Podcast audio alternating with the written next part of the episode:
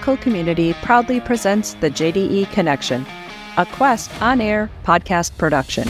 This podcast explores and showcases how JDE customers are harnessing specific functionality and capabilities to drive business success. Hello, JDE Connection listeners. Welcome back. Once again, my name is Chandra Wabshall, one of your podcast hosts, and I'm a senior business analyst at Brightview Landscapes. With me this week and every week is my friend and podcast partner, Paul Hout Cooper, Vice President of JD Edwards Product Development at Oracle. So, has the running weather improved in Colorado, Paul? Yes, it's uh, it's not below zero anymore, but I did get the opportunity to run in 10 degree weather over the weekend, uh, eight miles in four inches of snow. So that was fun. But now it's uh, 65 degrees and it looks like we're going to be golfing in a couple days. So how about you? How was this week with Rita and agility? Well, we actually didn't have class last Thursday. They had a big trial going on last weekend and they had a seminar that day, so we didn't have class. But I did go to Open Agility on Wednesday evening, which was quite fun. Rita did pretty well. Uh, a little bit different because the courses aren't necessarily set up for us. So sometimes I have to get a little bit creative in what I want to do or maybe what I want to work on after that, uh, had a fun time visiting with one of the ladies there, and uh, we were talking about trying to hit up a uh, sunset yoga class on uh, Sunday night, but it rained, so there was no sunset yoga. Wah wah. exactly. It was a sad story. In today's episode, we're talking with Linda Sloan Compton, leader of the JD Edwards Business Analyst Special Interest Group, or SIG. We'll discuss a day in her life. We'll delve into the various hats she wears and her roles and responsibilities as a business analyst. We'll also cover what her involvement in the JD Edwards Business Analyst SIG and other SIGs has taught her. Welcome, Linda. We're glad to have you. Thank you, guys. Excited to be here today. Well, first, let's talk a little bit about you. Who do you work for?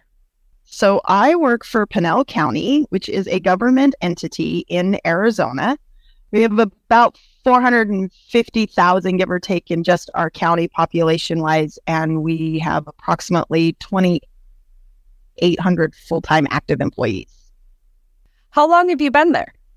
So uh, I get accused a lot of starting there at the age of 12 um, because I've been there for 27 years, um, 28 this August. so, yeah. That's awesome. That's a, very cool to have been and imagine the, the the changes you've seen along the way. Oh my goodness. Yes. Um 27 years brings a lot of change even at government regardless of how slow everybody thinks it moves. There's been a, a lot a lot a lot of changes.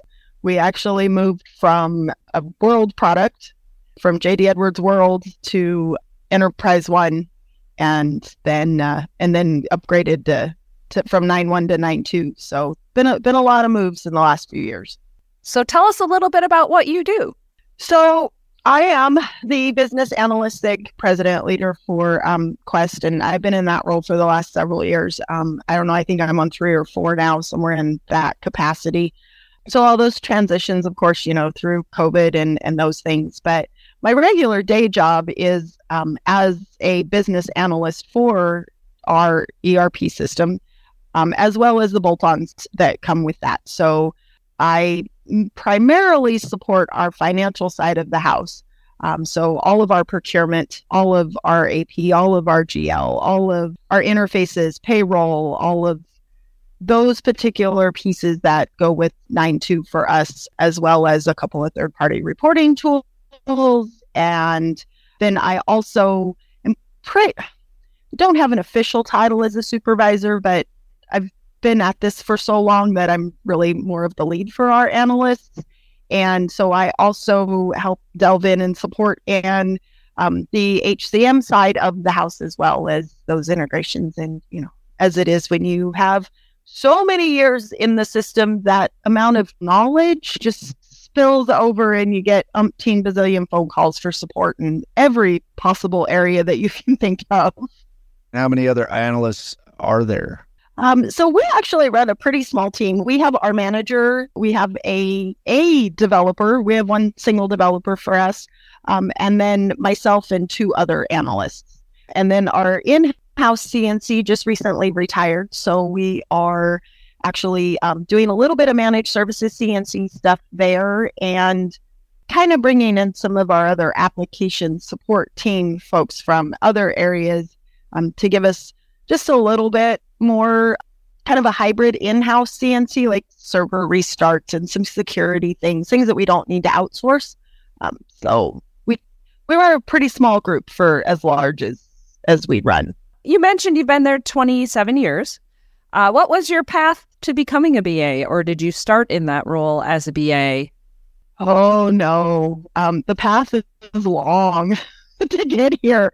Um, I actually started as a accounts payable clerk in our finance department many many moons ago and then and then i moved around the county a little bit like i did ap work for a while and then i moved over and i worked in a department doing their ap work and doing those uh, secretarial things and whatnot. And then i moved back to our finance department as the capital asset accountant.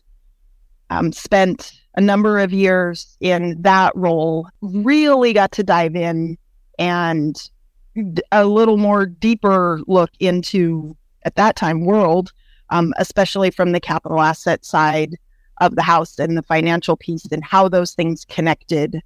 And spent a lot of time on the phone with the Knowledge Garden folks because we had major problems and and really kind of got my feet wet there um, then I moved from there over to another department um, into our public works and road maintenance, um, road construction team over there. Worked heavily there be- and then was named as one of the five majors that were functioning within um, world at that time. So our IT department, finance, HR, budget, and our public works department. So no changes happened in the system or any of that until the five of us basically signed off that it was kind of a mini steering committee kind of group, you know, kind of focus group. Um, and then moved from there into writing the specs when we wanted to upgrade to a new system, being on the review team, being on the implementation team, being on um, all of those pieces. And then about 10, almost 11 years ago, I moved out of that capacity as an end user, but a very heavy user and a and a large understanding of all of the tables and the integrations and those pieces, and actually moved into my analyst role. Um, but having brought those 17 years worth of of being on the functional side and then into the technical side and being able to do all that translation and the design and the building and those pieces. So yeah, it's been a it's been a long process to get there, but a very interesting one. So, in the middle of that, you mentioned uh, JD Edwards' term that maybe not everyone out there would recognize. You said knowledge garden. So, yes. would you care to uh, describe to everybody out there what the knowledge garden is, was? The knowledge garden um, was basically uh, our lifeline um, line of support, which would basically mirror MOS now, except not in an electronic version or format of mm. any kind.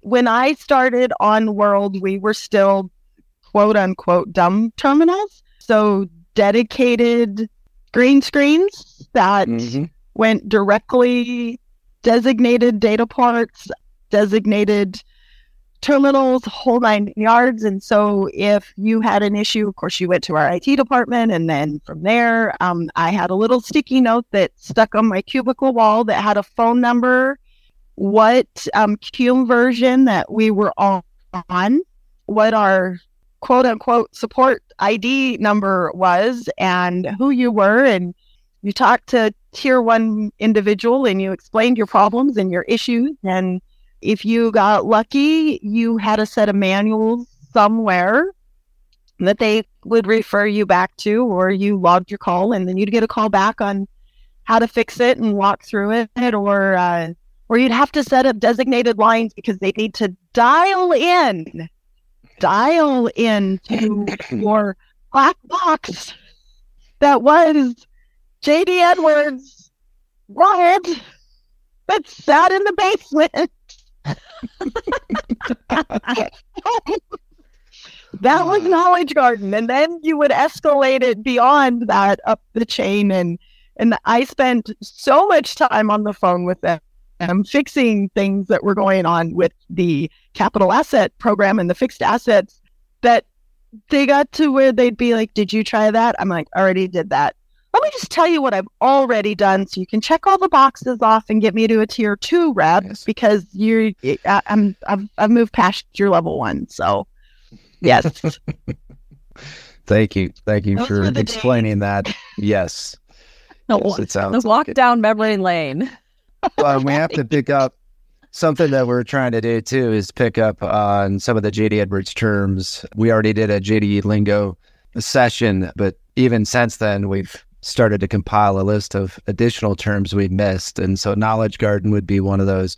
You mentioned CUME, which is another one that, you know, all the world folks out there are like, oh, we know what that is. But the, you know, Enterprise One yes. folks, maybe not so much. Uh, we haven't gotten to SBC no. but we'll just leave that alone. Let's talk real quick. You make this transition after 17 years of being on the on the business side. You know, what was the biggest challenge that you faced in making that transition?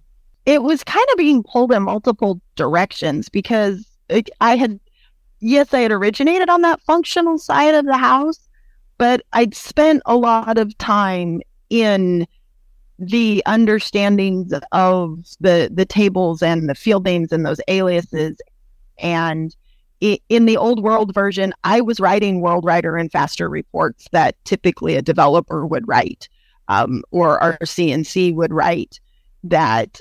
So I had that knowledge and that piece of it, as well as having worked in, you know, the finance department with complete carte blanche access of, you know, every business unit and everything going on and business processes galore. And also the the actual departmental levels of I'm sorry you you don't get access to those things and then to to translate that part back to a very technical group as you're trying to break down the they're like well you don't you don't need to do this or you don't need to do that. It's like well well well time out. That that does happen or you know you're not thinking about that piece. And so that that cross between the functional and the technical to grasp what both sides were looking for really was a huge transition piece in there of, of just trying to it's almost like trying to get both sides to the same table and they're not even in the same room bridging the gap the between gap. what's really happens in the real world versus what happens in the technical side and trying to get everybody on the same page being that translator yes. again Wow. Yes, whiteboards and as many whiteboard marker colors as you can have is my friend. That's awesome. I think you can relate, Chandra. Yeah, maybe. In episode one, I think I said I consider myself an interpreter or a translator. I think yes. Linda feels the same. mm-hmm. Yes. Yes. Even today with with as many no, you're not. You are definitely not alone. Interested in learning how other JDE customers are driving success in their organizations? Join one or more of the JD Edwards Special Interest Groups, or SIGs, for informal conversation and community. Bring your questions, find answers, build your JDE network, share and prioritize product ideas, and help influence product roadmap. To sign up, visit questoraclecommunity.org/groups even today with as many years in in this support role it's still that translator piece. I mean it, eh, the conversations that i have with our developer alone is you know okay what do you want it to do? Well i want it to do this. All right what's triggering it? What's basing it? Where are we pulling those from? Does you know, so you really have to grasp the understanding of the tables the the, the how the for lack of better terms what the primary key is right from you know go back to access mm-hmm. database world, what drives that flow, what populates what, what the originating source is, where you pull it from, what you do with it in order to truly develop whether whether we're looking at trying to build an orchestration to do something or we're implementing a new module and how does that flow work and how do you extract that? And what do you build for this interface?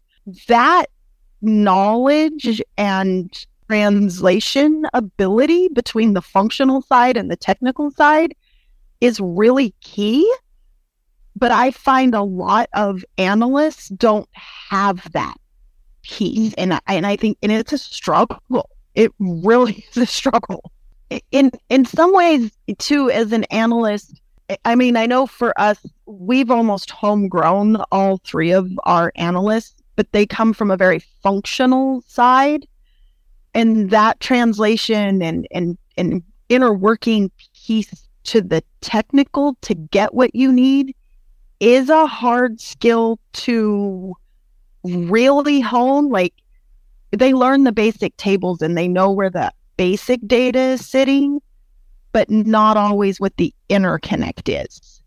So then then you spend time trying to put tools in their hands and explain different pieces like okay you you built this report or, or you're pulling this in or you're looking for this in data browser but like talk me through what are you really looking for because if that's not the table you need to be in, or that's not this report interconnect that you need. And it that part is probably have an entire college course on just the translation between functional and technical.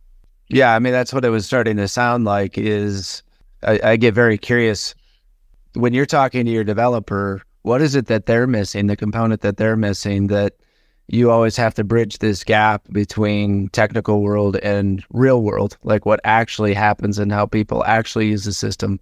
But then you've got what you're describing with some of the homegrown BAs is great. You understand how it happens in the real world and you have a this might not be the right word, but a superficial understanding of the tables, the aliases and whatnot, but you don't have a deep understanding of the relationships and how the system actually works.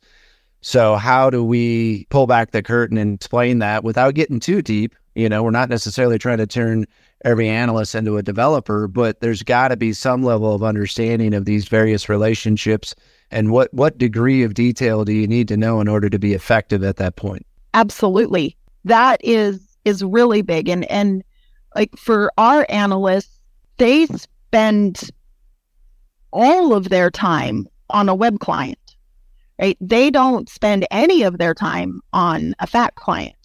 So when we start talking about, you know, like our server setup and we have VDIs, so we have virtual boxes and we have, uh, you know, all of these components, the other two analysts in, in our group don't spend any time on anything except the web client side. So they're actually seeing our customer base and what they're looking at and how they're functioning and then heavily on data browser in that side of things. So when when questions come up and things happen and and those things and I turn and go to the developer and say, "Hey, can you tell me what this report is built off of?"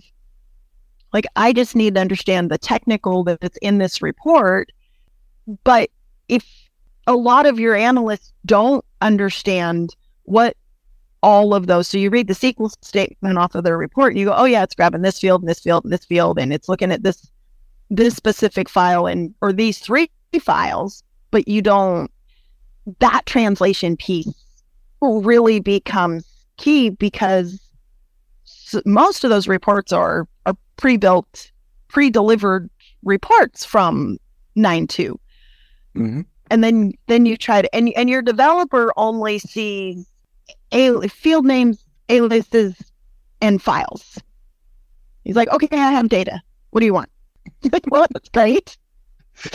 Good job. Way to go. More. um,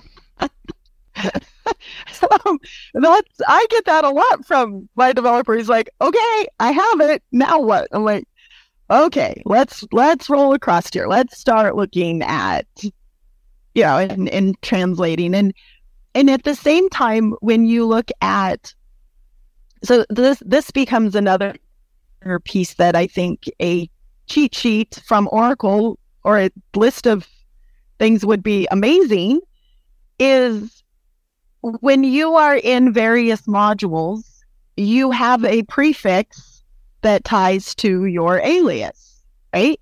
But on the web mm-hmm. client side, you only get the alias. You only get mm-hmm. AN8. Mm-hmm. But when you dive into the actual aliases, when you get in the tables and the files, you get a GL, you get a YM, you get a okay, well, that whatever. Yep. Exactly. And that translation piece misses from BAs to developers. Yeah, especially if you want pieces of data from multiple files, right? You want to have that exactly. alias, know that alias.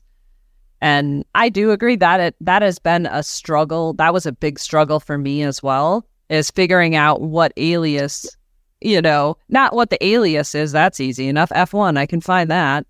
Where on, it almost from. exactly where it's coming from. Yes. So that you know, I know there's a, a website that I use to to quickly go find the table aliases. Me too. But it, it, comes from a table and there's data. Oh, yes, yes. Pick a table. Thank you. Pick a table. Who's the developer on this call anyway, huh? I figured I'd serve up a softball. So, but I am noting some of the uh, some of the tools that you're mentioning as you go along, and you know, data browser being one that you're constantly using, that the BAs are constantly using. The you know being able to analyze a SQL statement, but this a, this how critical the prefix was is new to me. I mean, I, you know, maybe I would have recognized that a while back, but that is, you know, right now I, I can see where that adds a level, you know, your interpretation of the information that you're receiving and, you know, is really dictated, can be dictated by what the pre, you know, the prefix, because yes. otherwise you don't know the origin. Correct. And that prefix, the alias may span multiple tables and the prefix changes between it. Um, and and especially um, there's pieces that come from payroll to the GL that are not a one to one. Like they're not the same alias. You just figure that out once you're in there for a while. yes. Yes. trial and error. More error yes. trial, maybe. I don't know. Well, I think my favorite is when the meaning of the field changes based on other attributes, and that's not captured anywhere. You simply need to know that doc number, doc ID in 4111, when it came from a service order, actually represents, you know, a, a doc ID. But when it comes from a manufacturing work order, no, no, no, no, no not doc ID. It doesn't represent doc ID. It represents something else. It represents work order number. And oh, by the way, those don't post until manufacturing accounting, whereas your service order is already posted. And these are things that are there's just unwritten relationships, unwritten rules, unwritten interpretations that are that are out there that you have to that you just you just learn over time. I mean, it is painful, right? Sometimes, you know, to learn those things because you're constantly misinterpreting what you're reading as a result of not understanding those relationships. Yes.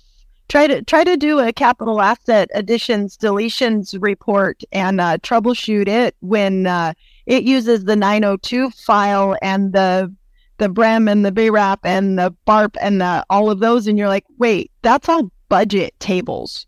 I don't understand why. Explain that to somebody that mm-hmm. doesn't have knowledge on it. Right. Yeah, absolutely. When we repurpose fields for what they weren't originally intended for, but in another system, yeah, it's fantastic. We don't do that at all. I don't know what you're talking about. all right. Oh, you mean the outside whales, wells and leasing column that sits in the 911 that actually holds uh, payroll data? Mm-hmm. You didn't. You didn't repurpose that at all. Ah, no comment. I wasn't here when I was I mean, these are things that happened when I was 12 years old, Linda. I mean, please. Okay. Man, I guess I'll let you slide just a little bit. please Don't, please do don't. Don't hold me responsible for it now. for prior generations. All right. Yes. Yes. Even though our guest isn't from the Midwest, we can't forget our Midwesternism of the day. So, Chandra, what was the telltale sign Linda isn't from the Midwest? Well, Paul, early on in our conversation, she said, Oh my goodness. The proper Midwestern phrase would have been, Oh, for goodness sakes. This phrase can be used to indicate a range of emotion, from annoyance and exasperation to surprise and amazement. It can also be used to add additional emphasis to a statement like, Why can't Paul just add a processing option for goodness sakes? All right. Well, join us on the next episode of the JDE Connection as we continue our discussion with Linda Sloan Compton and talk about finding and retaining talent, knowledge sharing, and training and support for BAs. Also, find out what characters control the file system in Linda Sloan Compton's head and who is running around with the colored pens and strings. Until next time, Catch you later. toodles! Thank you for tuning in for today's episode of the JDE Connection, a Quest on air podcast production. Show notes and links can be found at questoraclecommunity.org slash JDE Connection. To learn more about what's happening in the Quest JD Edwards community, visit our website at questoraclecommunity.org slash JD Edwards.